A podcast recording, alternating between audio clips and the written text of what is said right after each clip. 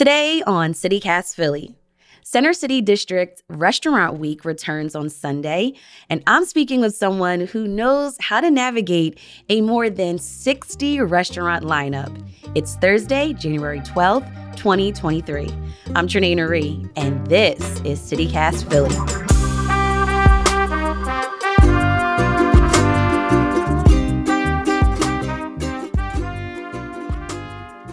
Cass Foley, you run the Instagram account Cass and the City that explores food and culture in Philly.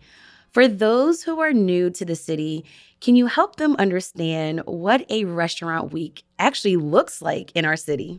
So, Restaurant Week is an extremely popular time to explore basically all of the dining options that we have in Philly. So, I feel like it's always broken down in different pockets of neighborhoods. So what's up next is Center City Restaurant Week. So that means there's going to be restaurants specifically then in that area that you can enjoy fantastic special curated menus at an even greater price point, um, and enjoy them throughout that specific week. Right. And that's important. yes. It's like you are getting to mm-hmm. dine, but like you already know exactly what you're going to spend because you know ahead of time what the set price is, what the set menu is, and what your options are to enjoy at that restaurant if you're going to participate in Restaurant Week. One thing we have to definitely mention about restaurant weeks is the price point. Can you explain how that works? Yes, so typically each restaurant will offer a different course menu.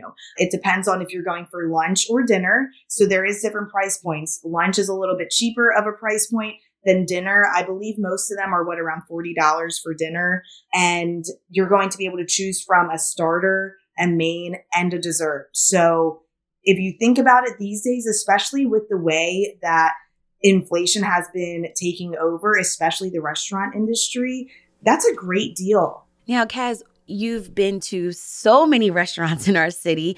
What does it take for a restaurant to really get you excited? For me, it's all about the overall experience, if that makes sense. So, like, I'm talking about great service, great food, and a great ambiance too. I feel like the ambiance is everything because in the pandemic, people aren't looking to just go and get just food. You know, if you want to just go get food, you can go to McDonald's. They're looking for a whole experience. So when you're greeted at the door, to your servers being kind to you and taking care of you, to having fantastic food that you're serving to them, and then of course having like a pleasant environment to enjoy it in. For sure. But Cass, how do we actually navigate over 60, that's six zero restaurants downtown? It could be overwhelming, right? There is so many options to choose from for restaurant week.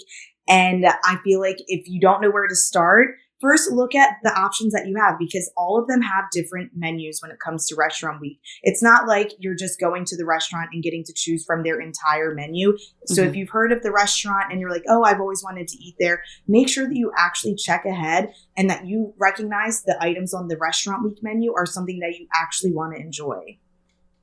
Okay, so let's break down some of the restaurants, starting with maybe a pick for the most underrated. Yes, yeah, so my recommendations for a restaurant week is to really then go for the underdog restaurants. So I really love like 20 Manning. 20 Manning is located in the Rittenhouse area and it is such a hidden gem. I feel like it's the like next thing to Zahav, which is so popular in this city, but right, nobody right. goes to 20 Manning. What kind of food do you get at 20 Manning? 20 Manning is like more Mediterranean style, if that makes sense. So like when I go, I I don't know if it's on the restaurant week menu, but I love their brisket hummus. I know that sounds disgusting. Brisket and hummus. Never had that. I'll definitely try it. They have so many hummuses to choose from, and then their portions are just very hearty portions. And it's also like a super cute, like aesthetic inside. Like they deserve more credit. Um, so I love them. I love Bar Rosa. That's great Italian food, and I feel like they are so like just missed in the mix. They're right in center city, but the food is fantastic. And they also have tons of seating. So I feel like that's a great option if you're looking for maybe if you have a group of four, something like that. And then definitely Veda. I think that's how you pronounce it. It's Veda, not Vita, even though it's spelled V E D A, which can be okay. confusing. it's an Indian restaurant. So maybe if you're like, you know, not always going for Indian food, the restaurant week is the time to explore things that you might not usually explore and take advantage of trying. So I highly recommend them. Their food is fantastic. But then, like, my, I don't know if they're an underdog, but my top restaurant recommendation is South, which I don't think many people honestly think of going to regularly because it's also a jazz club. But the food is out of this world. Like, you are not going to find like better, high quality soul food in the city than at South. And then also an experience if you do choose to sit in the jazz club. I love it. And I also love live music, so I'm definitely going to try that out. But if you do try to take advantage of South live music, you need to make sure that you book your reservation accordingly because if you just book a regular restaurant reservation at South, it's not going to directly book you in their jazz club. It is an extra fee. Um, so make sure that when you're booking your reservation for that venue specifically that you make sure you book it accordingly to where you want to sit. And if that is something that you want to enjoy, that you make your reservation in the jazz club. Okay, Cass, where can people go if they're looking for an intimate spot for date night?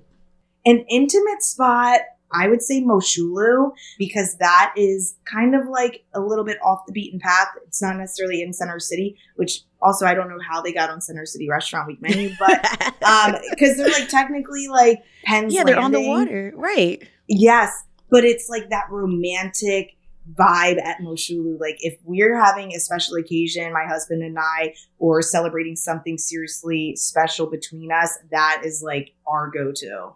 Right. And for our listeners, this is a dining experience on a boat. yes. Now the boat doesn't leave, so you're not, right. you know, going to get seasick. It's parked up there. You know, you won't even feel that it's really on the water, but it is just absolutely beautiful there and the food is phenomenal. If I want to have lunch with coworkers, where should I try? Hmm, lunch with coworkers.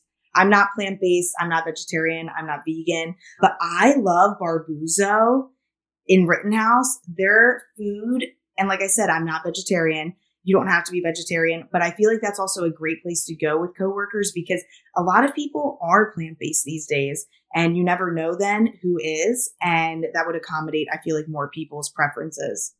And not to mention, the Center City Restaurant Week offers $25 lunch deals. So I think that's also great for a, for a lunch experience with your coworkers. The lunch deals are insane. Definitely take advantage of them. And I mean, like, even if you just want to go grab a date during the day, that's the time to do it is during restaurant week. Yes. But some people actually like to skip the dining experience and go straight for drinks, or maybe they're even participating in Dry January. So they might be looking for alternatives. I know it's really popular now. Uh, mocktails and beers that don't have any alcohol in it. What would you recommend for cocktails and mocktails? So I I don't drink. I'm pregnant. Um, and so I, I, I, thank you. I haven't been drinking though for a while. So I'm all about the mocktails, but I also, you know, my friends are more prone to be drinkers. You know, it's more common for everybody to love a cocktail versus a mocktail. So I love Cuba Libre. They're located in Old City. Again, not really necessarily center city, but they're close enough. And they're famous for their mojitos. Like, they have so many mojito options and you can also ask them for virgin cocktails as well. That's awesome. And Cass, before you go, is there a new restaurant that you're dying to try? I'm dying to go to Wicked Wolf.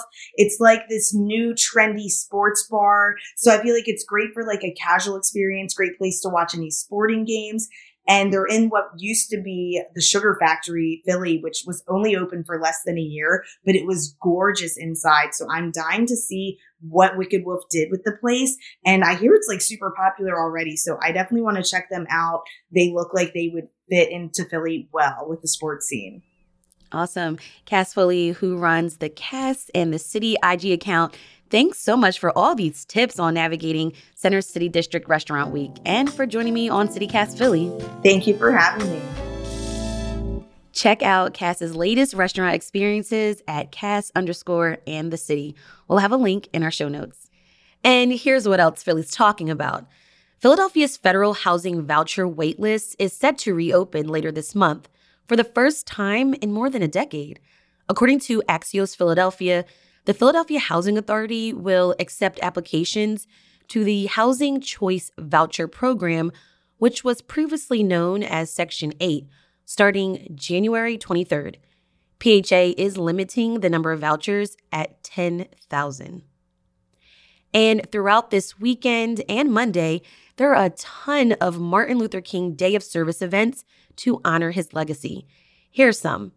On Saturday, the Museum of the American Revolution is hosting an event with live music, poetry, and educational programs that are focused around the history of voting rights, demonstrations, and civil rights activism in the U.S.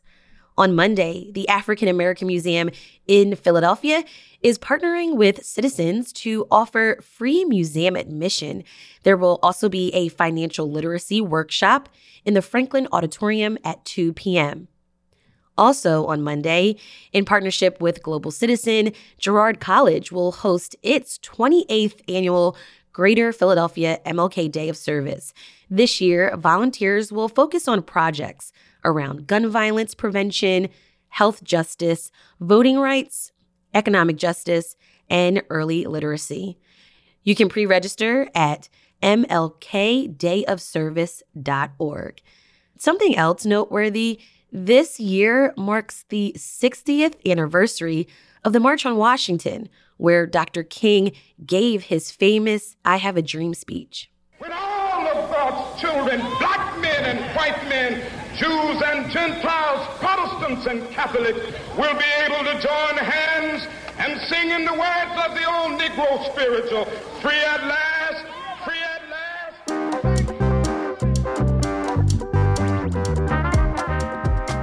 That's all for today here on CityCast Philly. If you enjoyed today's episode on the food recommendations for Center City District's Restaurant Week, share this episode with one of your friends who's also a foodie and subscribe to the podcast.